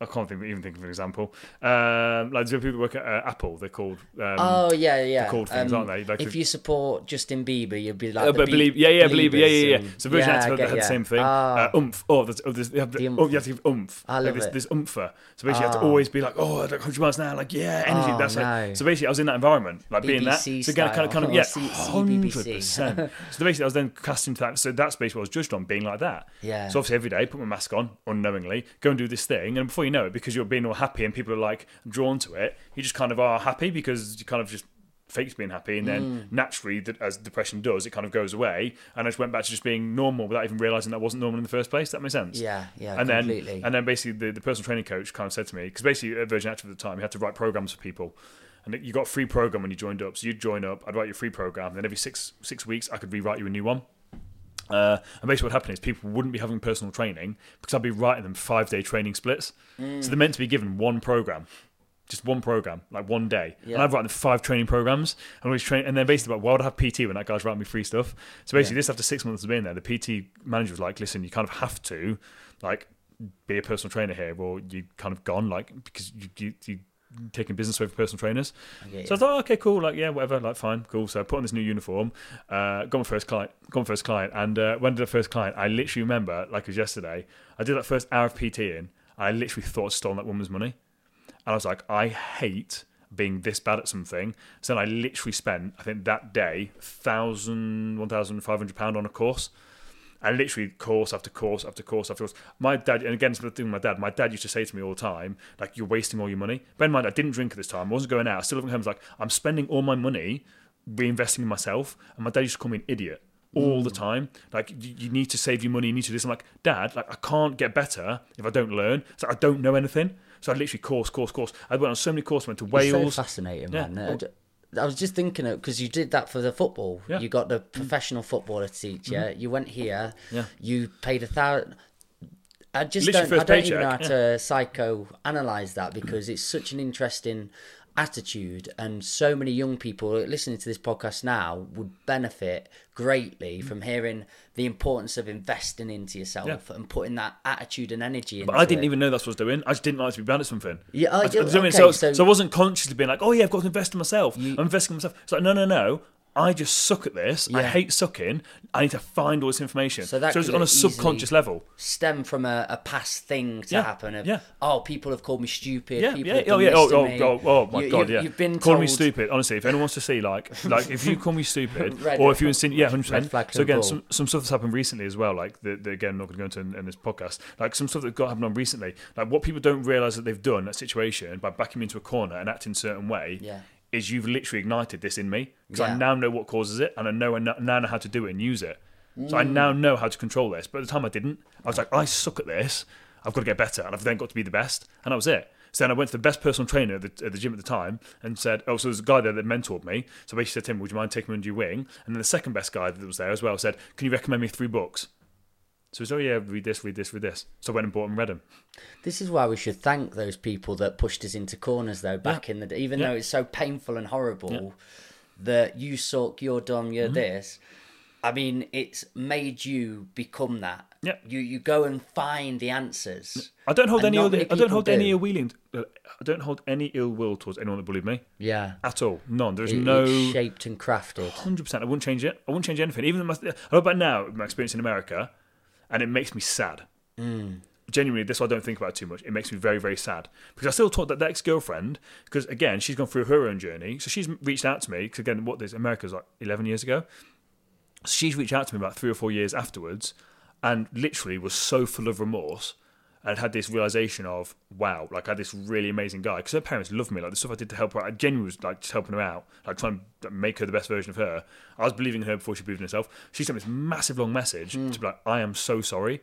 So we, like, we're, we're, we're, yeah, shivers, yeah, we're, we're on talking terms now. I don't wish any will towards her because I know she wasn't doing it deliberately, especially from the place I'm at now. I know she wasn't doing it deliberately. She's going for her own stuff. And I look back at America, that makes me really, really sad. And I'm like, I wish I could go back and make better use of my time there. I wish I could have done this, wish I could have done that. But then I snapped myself out of being like, I needed that. Does it make sense? Mm. Yeah, And So this, this is why I don't really talk about it too much because I go back there and I'm not, when I can see these people's faces just flashing up, that Yeah, just, and yeah, like- yeah, it makes yeah. me, it makes me happy. But then I'm like, I didn't really make the most of my time there. I wish I could go back, like everyone does. I wish I could go back now and be this person back then. But you can't, which is why I just choose to look at the positives Mm. rather than really going into the reality of what the situation was. Does that make sense? And having regrets in life, I think, is really important Yeah. because when I live life now, I'm trying to make the best in this moment. Yeah. Do you know what I mean? Only if you don't let them cripple you. Because I, said, I, I, I don't Yes, think. I don't think regret. There's got to be a terminology for it. Lessons. So Yeah, if you regret yeah, something, I feel like or- you wish you could do something different. Yeah. But that happened for a reason for you to get to where you were. Because if that hadn't happened, you then wouldn't have been feeling this regret. This thing going to push you and drive you forward. Does that make sense? Yes, I, yeah, because I'm the same. When I went traveling, Yeah. I know how many incredible spots that I went with with awesome people, and my love for nature now Mm-hmm. and beauty in nature is so much different to then. I was just getting hammered and doing all these daft things, but I do regret not being in the moment there. Yeah. Do you know what I mean? Yeah. But now because I've got that m- regret to some degree, Yep. it's not crippling me. Yep. When I'm near a waterfall or on an incredible hike or walk, I'm going, remember how that made you feel to Yep. regret that thing? Yep. Really embrace this. Yeah, yep. And No- it, it does propel that. Yeah, it's just to make sure because most people again they get depressed because they're thinking back in the past. Yeah. and that's essentially what I was. I was living in this this past of America because it was so painful. I was just living there. I wish I could do this. I Wish I could have done that. Da, da, da. Mm. Look, all these people treat me. So now when I look back at it, like I, I look back at it fondly. Yeah. Like I literally can look back fondly. It's only when having conversations like this because every now and again I get into my own head and think about America. Yeah. but it's a fond memory now. Because I've addressed all this negativity that was there, whereas before I didn't, and I couldn't even I couldn't even have this conversation Yeah. because it would trigger me so much going back and discussing some of this stuff that it would literally ruin my whole day. But now I'm at complete ease. My heartbeat, my heartbeat I hasn't can changed. it. Just- I'm at complete ease. It's like this is what happened. Like it hurts, it sucks, it was horrible, but it is what it is, and it's led Mm. me to where I am now. And everything in my life, I look at everything, even still some stuff that happens now, even the last year, some stuff that's happened. I'm like, yeah, I could have handled that better. Yeah, I could have done this. But like, it's everything's taught me a lesson. Mm. And my thing is like, I'm every single day trying to be a best, better version of me. And I'm not perfect. No one's perfect. I do make mistakes. I have got some skeletons in my closet from my past, which I'm not proud of, but everyone does. But it's like my thing is like every single day I'm trying to be a better version of me and actually learning from it. That's my thing. It's like, can I just, like I said, honestly, some of the stuff like that I've, that I've done in my past, like even, even going back to that, that girlfriend, like it's shameful. Yeah. Like if you got her on this podcast and she started talking about me, like people are like, wow, this guy's a monster. And I was at that time. But it's like that that was just me at that point. It wasn't malicious. I wasn't I wasn't a mal- uh, deliberately doing it. Didn't that know make what you were sense? Yeah, hundred percent. There was no I was making the best out of what I had, the knowledge I had at that time. Do you know what I mean? Like that, that that's all I knew. Lack of consciousness. Yeah, you're like a, co- a complete lack of conscious. Mm. There, was no malice in it. I wasn't deliberately going out of my way and being an asshole. Yeah. I wasn't deliberately going out my way and doing these things. I've never have done in my life done that. And that's why people need to be gentle with themselves Yeah. because they look back at their past self and they have it with such hatred and they hold what you were saying earlier you just label yourself and c- create this story where you're such a terrible person it's like mate you just didn't know what you were doing You're making the best out of the best. You're making the most out of the information you had at that time. yeah you, didn't, you didn't know any good- better. that's a cool saying yeah. Look, we've got to do your podcast Oh, now we do, mate yeah. we, we've got to go in roles reversed. um, I'm taking control here. I'm making I- I- time, I- timekeeper, me Yeah, a I know, I know, I timekeeper. know. Um, but there is that picture when we go into assemblies Mm-hmm. and you put up pictures of you, and yeah, it yeah. goes from the Virgin to then this guy, the Virgin. the Virgin active guy. you definitely weren't a virgin, were you, mate? the Virgin. The Virgin fella. Should uh, That's getting oh, clipped God. out. man. I love that. No, you, need to um, I'm uh, put a picture up. a little- I'll, I'll send you a picture of Yeah. it. Yeah. there you go. Oh my god. Um, yeah. the Virgin Active guy, and then straight into the next clip. And it's where you're modelling as well, Yeah. isn't it? This Yeah. stage, um, and then the next slide, which is in the same linear time Mm-hmm. scale. Yeah. This awful picture. I will pop that up, and I can see this broken man, Mm-hmm. Completely. Um, no, emotionless, I suppose. Talking about the one, one, one on the bed. Yeah. Yeah. Yeah. Yeah. yeah. That how? What's the lowest of your low? Where were you? Because it looks when I see that picture, it genuinely gives me like goosebumps. Yeah. I'm like, mate, I've been there. I know. Yeah. I know that one. Um, could could you literally not get up? Some days I couldn't get up, no. And literally, I, I just wanted to not wake up. Like I literally, again, I made a conscious effort, like you, to like try and end it. I hadn't gone to that level. I just didn't want to wake up. But like, I went to bed. It's like if I don't wake up today, I'm happy. I'm cool. If I this is my last time, then cool. I'm, I'm happy with that. Um, yeah, and I, I look back now, and because again, it all sort of blurs into one. Like I said, it's just like very when, when we spoke earlier on about that voice, it just came to me and it was very clear. And again, I've not thought about that for uh, forever. The fact of like I kept thinking of stuff like, oh, it'll get like, it'll get better because his voice will come back. And I didn't know that I was depressed. I just knew that I was really low. Because again, I don't even think then I knew what depression was. I don't think I knew what depression was. I just thought I was feeling really, really sad and really, really low. And I think I said this to you last time I was on the podcast. It's only when I spoke to a mental health nurse about three years ago, four years ago, there was a client of mine who's very high up, and I basically turned around to her, and this is even after I like shared my story about being depressed. In my head, I was a bit like, ah, I don't even actually think I was that depressed.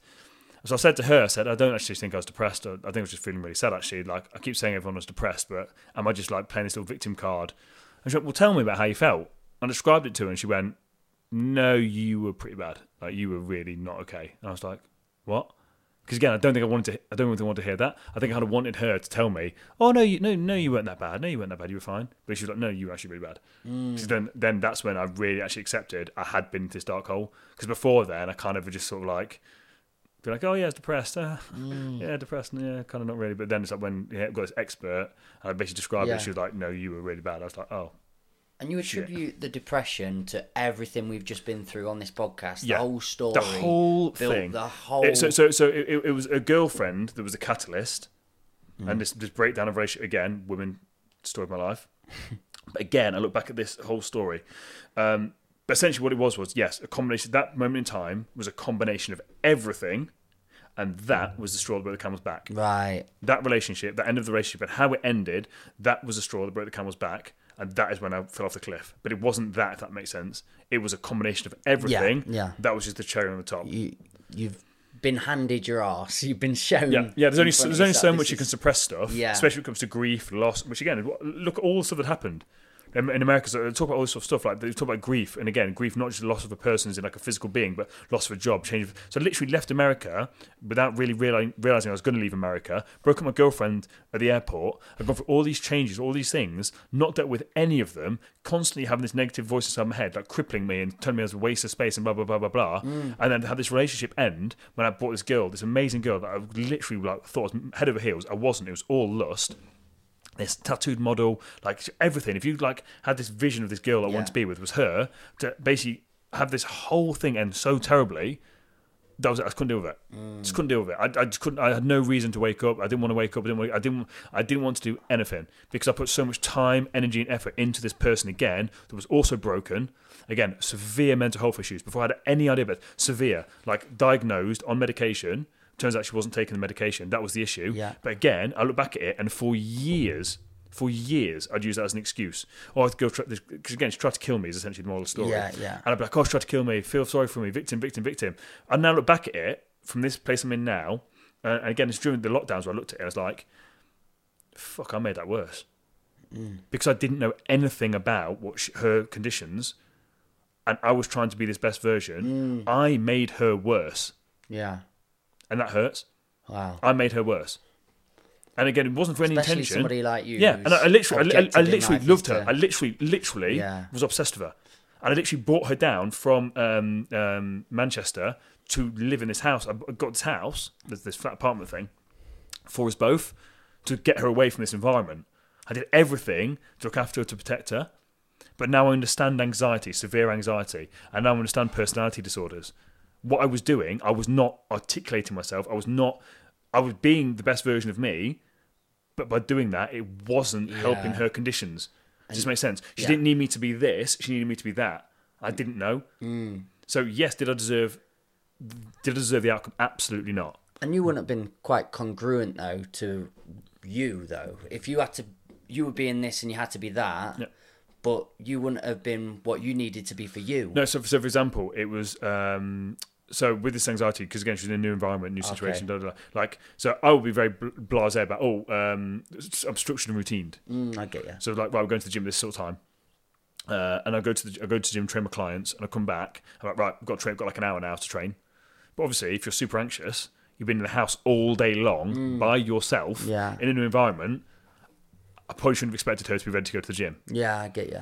So I've got an hour. We've got to go train. So I was, I, I was, ne- I was never, I was never, I was never, I was never angry or like, Yeah, we've got to yeah. go effing train. There's nothing that, but the sheer act of me just being like, I should have, again, in hindsight, knowing what I do now, booked off a three-hour window and been like, right, for the next hour when I go in, I've got to make sure she's okay. Mm. I get you. Ask her what does she need. Do you even want to go train today? Would you rather go for a walk? What, what, like, what do you need? How can I actually help you in this situation? H- how's your anxiety today? Yeah. Like, have you been for a walk? Have you eaten anything? I, I could have handled it so many different ways, yeah. but I didn't. I'd come in like, right, we've got to go train. So again, nothing angry or malicious in that. Nothing. But I was like, right, you need to go train. Like, it's going to help you. Like, you're going to feel better when you train. Again, not articulating it. Not. doing you know what I like, I just to make you feel better. Yeah. So this whole thing, I was making things inadvertently worse without realizing it. So so then and for me to actually uh, own and take full responsibility of that and that situation, because again, I didn't deserve the outcome. Mm. I didn't cause that outcome. Because again, she massively played her part in it, but all I did was blame her. She did this to me. yeah. No, she didn't. Mm. Like I now look back at him like, no, actually, like I played my part in that. It doesn't doesn't feel like it sounds right for the either of No, you. it wasn't though. at all. So I think now, I think she's got a kid. Yeah. Um, I, I literally haven't heard from her since Doing the- thing. yeah, since it's yeah, but uh, but but all I ever want is for her to be happy. Yeah. because that's what she deserves. Mm-hmm. And again, look back at now; it's a massive life lesson for me because now when I look at people that are severe anxiety, like I, I, I know, I, I literally think I've got a video somewhere on my phone where, not this phone, my old phone, where she literally was screaming, Mm. going absolutely psychotic, throwing things, going nuts, and sc- it's like, but I now understand that. Yeah. I didn't at the time Because you, you you managed to get a little video of it. because we because no one believed me. Really? So So so, so even when this thing happened, Johnny Deppter. So even when this thing happened and uh, contact called the police and the police came, like so there's me now, absolutely massive like Yeah, muscle, yeah. and this tiny little thing, Yeah. and the big co- police called up about this thing gone on. They thought that I'd caused the problem, No, wow. and she just sat there on the bed, and like again this thing like she's going nuts, she's going nuts, she's going nuts, and like it's like the psychotic thing. It's like I'm not doing anything, and she went and sat there on the bed Oh, and just sat wow. there like this. Wow. Just wait for the police to come. And the police came and, said- and they were like, "What? Her? Like, yeah, her." I was like, "Go back and listen to the voice recording of the phone call. Like you'll hear it all." Oh, dude. But yeah. Uh, dude. But yeah, what, like I say, it wasn't like I said. This is the thing. This is this is again where in my head, it's a hard thing because it's like, judge has been so long ago, Yeah. and again we create stories to fit a narrative, and I play, replay that story, and I'm like, what part of that is actually fully factually correct? Yeah, yeah, of course. Do you know what I mean? Because I played the victim Yeah. For a long time. So after that situation had happened, this is bizarre. So after that situation happened, I now, once I've just described that story to you, I'm just there like, is that actually how it happened though? Because I don't know. That's just a story I have in my head, Yeah. and I created that. I, completely- I created that story at the time to fit my narrative of being the victim. There's a lot of grey. There's a lot of grey. ba- There's a uh, lot of grey. So that story I just said there, I'm looking Yeah. at it now, and I'm just like, Completely get you. in my head, I'm like, I don't even know if I feel comfortable sharing that story. I know what you're saying. Sometimes I'm like, I don't, I don't even. I couldn't. Ever said to me, It's, what it's part? your understanding. It's my of understanding. the truth yeah. right now. Yes. Hundred percent. Yeah. That, that that's all a story ever Bizarre, will be. innit? Yeah. I, Getting I've, quite emotional, I've got to, actually, I've got to ask you this though, dude, Oh, because fucking hell, this yeah. has been amazing. Because It's we've like done a the, therapy. Every time me and you talk, it's like Mate, a therapy session for me. We've done a view, the judder of everything, and I've got to ask you though, because Yeah. from that, that sounds you just spoke about a really important part of the timeline there, Yeah. And that hit you to the lows. Yeah. Did that? Because I, I don't know if I've asked you this question, but Oh, God. did that catapult you then in terms of you hit the the ground? Mm-hmm. Who who was the figure? What was the moment? Where did you find the information to go? I've got to get out of this hole, or the the other side of this is going to be very dark. Uh, I think I woke up one morning, genuinely. I was like, I'm fucking fed up with feeling this way. Really, Yeah.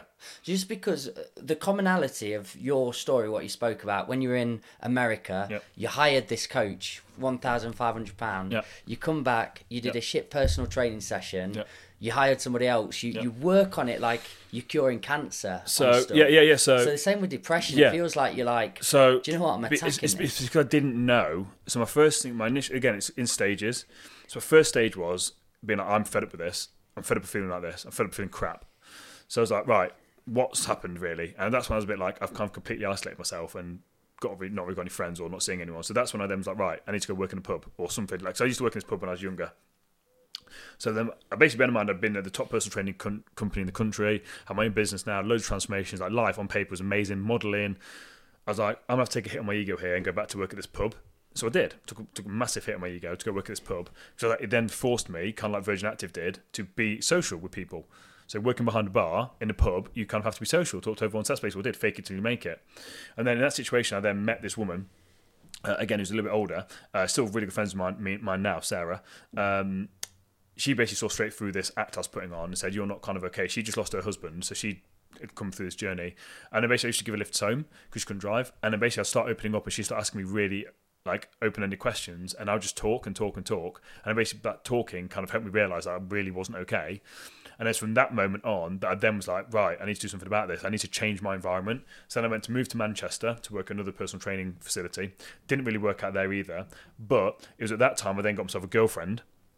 And she was basically really helpful and supportive. So she ran a really successful business. Oh, sorry, I didn't run a business. She worked in a really successful uh, business, really high up, earning good amount of money, had her own house, had her stuff together. She was a lot older. So she's 40 now. I'm 32. She's 40. So that was the age difference. But obviously I was 28 at the time, 29, 28, 29.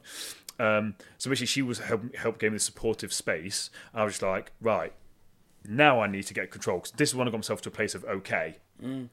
So before it wasn't as drastic as like, right, let's just spend all money on books. 'cause I didn't really know what had gone on. So it was a slow, gradual thing to get me at uh, okay.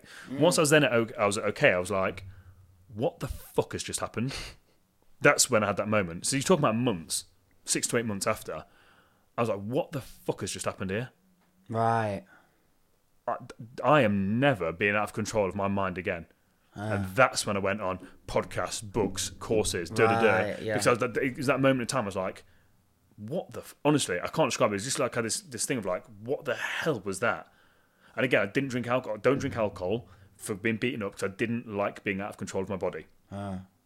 I was then out of control of my mind. And once I'd realised that I'd been out of control of my mind, I was like, hell no, is that happening again? What was that? This is this is good. and that's man. and that is is that when I went on that bam went down a rabbit hole. Ah. What the hell was that? And I went on a massive like thing like uh, like podcast, books, audiobooks, uh, anything about of courses. To basically literally just my, my trajectory was almost like completely linear, like uh, not linear, Yeah. whatever the word is, vertical. Yeah. completely vertical. Because I literally just threw myself at it. So you'd have You've, seen got, me. you've done a bungee Yeah, jump down. mate, mate, you'd, mate, you've you'd, you'd have seen me from that moment to the three months later, and I was a different person. And family members did. Literally, some family members haven't seen me for three months, and then me and uh, again, funny story. The good name was Sarah as well. Uh, me and Sarah, so not that Sarah, then another Sarah, went to this family event, and all my family were like, "Why, you like a different person?" I literally like a, like night and day because I've got complete is that clarity. And again, uh, you women on uh, BBC Radio, that, that, that thing from Eckhart Tolle about uh, you are not the voice inside your head, you're the one that's listening Yeah. that right there was the sentence that changed my entire life. Literally, I was was just it- like, was that the what the hell? Yeah, because this whole entire time, Yeah. my entire life, I thought this voice I've been talking to was me. Yeah. But again, like I said to you before on the radio, sometimes it's powerful. So when someone says can't do something, that's the voice that says, "Oh, you don't think I can do something, motherfucker? Right, let's go." Yeah. And that's it. Then it spurs me on. It's my best. It's the one that literally Yeah. makes me run that extra mile because I'm like, "Right, you think I'm not going to be the starting goalkeeper? I'll show you." But then other times, and most of the time, it wasn't. It was negative. When someone would say, "Oh, they're looking at you because they think you're a piece of shit," I'm like, "Oh Right. So now, but now I didn't realise because it it's the same voice. It's the exact same voice. I didn't realise that. I didn't realise that it wasn't me. So you still carry the voice, Yeah, everyone's got the voice. but you're observant I'm the observer. of everything. Yeah. And I noticed even to today when I get when I'm not in a good place, it's because I've got it inside my own head. Huh. But now, because you're the observer, do you pick the ones that you want to listen to? Only when I'm in a good headspace. Yeah, If get not, ya. like I said, this Yeah. is, when I say I'm in my own head, again, it's meshed together. But That's the problem. uh, to be optimal Yeah. in the, the best decision making, Yeah. It's being clear of that. I am driving this bus. Yeah, me. yeah, The best yeah. version of me, Yeah. the true authentic version of me, is making conscious decisions Oh, about what's going on. this is good. That's man. it. That's Yeah. This is the like conversation you have where like, dude, Yeah. I want to go and do Yeah, cool the- shit. the- the- that, that is it. I've needed the, this the chat for a days, while. The days I'm not doing well, which have been the last three, four weeks, mm. is because I've not been driving the bus. yeah, I've been trying to drive the bus, but again, it's hard Yeah. when everything around you is falling apart. Yeah. And you are literally trying to drive this bus when everything's going up in flames and it's driving off a cliff. And That's the hard part. You're still there, and again, you get glimmers of it, but it's really, really hard. And this is for me when routine is the best thing that holds you down. You get your core fundamental basics that you know. If I do A, B, and C, Yeah. it puts me in the driving seat of my bus. Cold showers. Again, I said this to you last time on the podcast. I'm sure it was when I was here last time. I take a cold shower every single morning. It's got her Tony Robbins tell me. People can talk to me all day long about the benefits of taking a cold shower or plunge therapy, whatever you want to call it. I could not care less about the health benefits. I literally do not care. Not bothered. Like I don't care. I don't care if it had no health benefits. I'd still do it because Tony Robbins said that every single morning when he goes into that cold shower, there's not a single day that he wants to do it, but that's his opportunity first thing in the morning to take control of his brain and just be like, just like a dog, you sit there. I'm in charge. We're doing it. Because that voice like, oh, I don't want to do it. And you're like, Yeah. no, no, no. You shut up. I'm in charge. I'm saying we're doing it and we're doing it Yeah. every single morning. So that that's again. But then I stopped doing that when the bus was on fire. But the first thing I always go back to the cold showers because the first thing in the morning I'm taking control of that voice inside my head and I'm saying I know we don't want to do this, but I'm driving the bus. Just sit the fuck down. Mm. You sit down and we're staying in there. Yeah, man. It gets it. me emotional. Yeah, that's it, like, mate, you honestly, that's it. talking that because I can relate to that so strongly, and I bet so many people can.